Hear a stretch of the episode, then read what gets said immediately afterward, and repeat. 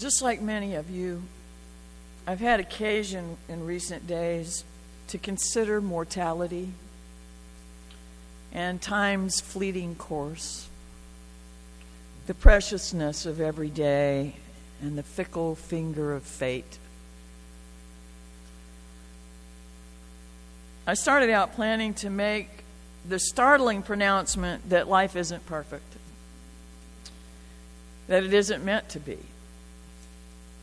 But the more I thought about that assertion, the more I thought that isn't true. Life is absolutely, perfectly what it is. I may not always, it may not always be what I want it to be or how I want it to be, uh, but it is exactly, perfectly what it is. Now, bear with me for a moment. When I was growing up in a local conservative Christian church, uh, the members, adults and children alike, learned lessons from a, tr- a translation of the Hebrew and Christian scriptures called the King James Bible. In that particular text, specifically the book of Exodus, chapter 3, verse 14, as Moses is trying to ask God God's name so that when he goes to tell the Israelites he's supposed to lead them, he can say who sent him. He says to God, "Who should I tell him is sending me?" And and and God says, "I am that I am." That's the King James version. I am that I am. It was a number of years later, after having heard that a lot growing up, uh, that it was a number of years later that I found out a more accurate translation of that passage from the original Hebrew into English would be I will be what I will be. It's, it's ongoing. It feels more feels more fluid, doesn't it? And I think that's a pretty accurate naming of, of life and its attributes as well. Yes, certainly there are things we can and probably do do to optimize outcomes, enhance our longevity um, and the quality of life, and try to stack the odds in our favor. So often we go through all manner of machinations to mediate potential maladies and mishaps. that was fun, I'm sorry. and still, there are variables in, in play for which we cannot control. True? Ultimately, being what we are called to be, living in integrity with ourselves, following where the truth and light within us leads and carries us to the best possible outcomes. And satisfaction with them. Sometimes we can feel less than, inferior to either other people or to what we think we ought to be. And then sometimes we can feel like others, other, uh, other people are idiots. If they would just do things the way that we think they should, the world would be a better place. We can get feelings of being better than or feeling superior sometimes. The truth of the matter is, if we're comparing ourselves to anyone else, we are horribly inferior to whatever they are being of them. We are far more inferior version of them than they will ever be.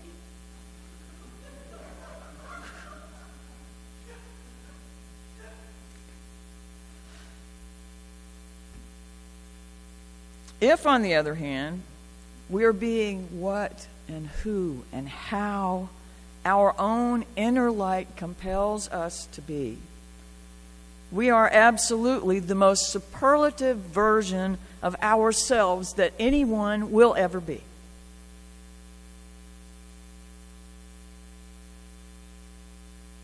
I am better than you at being me.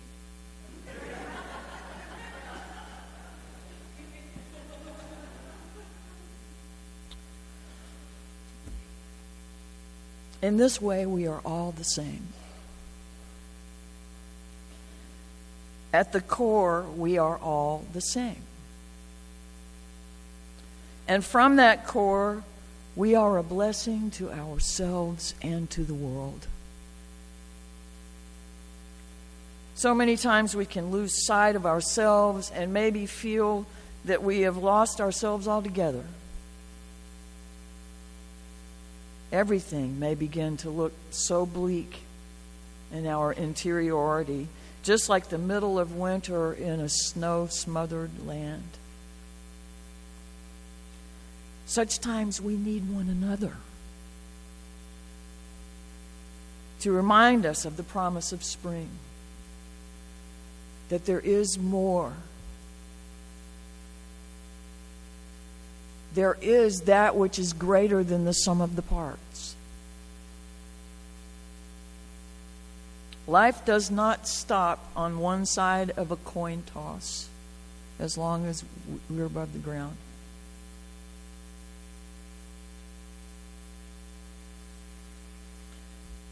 As I mentioned just last week, and I don't know that it does after that, but uh, as I mentioned just last week, the very source of life is always doing everything it can to push us toward healing and wholeness.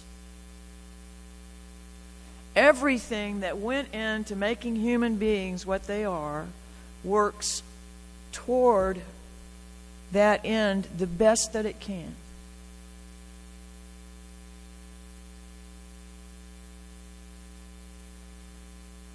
The less than tasty matzah flatbread of the Jewish Passover feast, made in haste, the haste of fleeing bondage, reminds Jewish people of the dark days of their oppression. That's why it's included in the Passover the crucifixion of Jesus in the part of the story of the Christian churches that lays out the inevitable dark times that come to every life is a reminder that every life has dark times. That season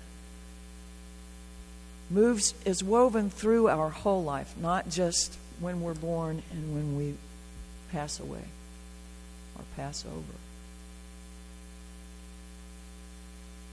Without such stories, spring can be a challenging time to call to mind the darkness that we're celebrating moving away from. The empty, bitter cold of dark seasons of the Spirit. We don't do darkness particularly well around here. Uh, the, the building itself can make that rather difficult we endeavor to teach our children in our care some of the key stories from many traditions so that they don't come away saying Easter commemorates when Jesus hid eggs for the disciples and made uh, uh, to find, and the miracle of Easter was that he turned all the rabbits into chocolate.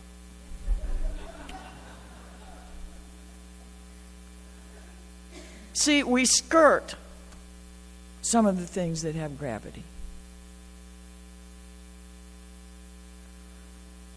Effectively covering the gravity of multiple other traditions, I'm afraid, would require far more than the few hours each week that we have these children. We're not just trying to teach them the fundamentals of one tradition.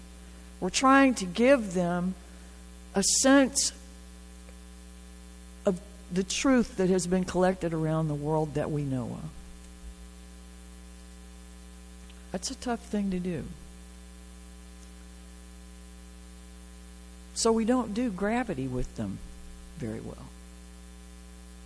And if we have the opportunity to avoid it in our own lives, we do that too, don't we? But sap doesn't flow through a tree the same way all year.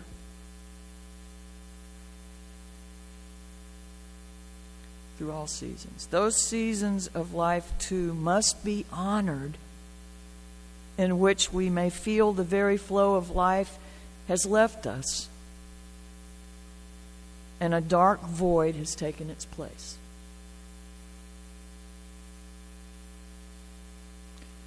We slight them at our own peril. It is in the juxtaposition of the lights returning, held against that darkness, that life has meaning.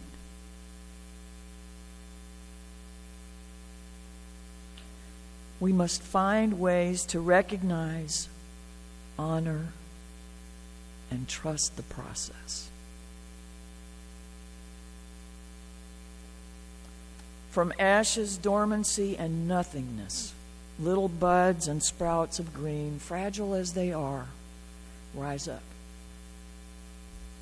The cycles of life within us, as around us, beckons beckon. Our passion for life is quietly sustained from somewhere in us that is wedded to the energy and excitement of life.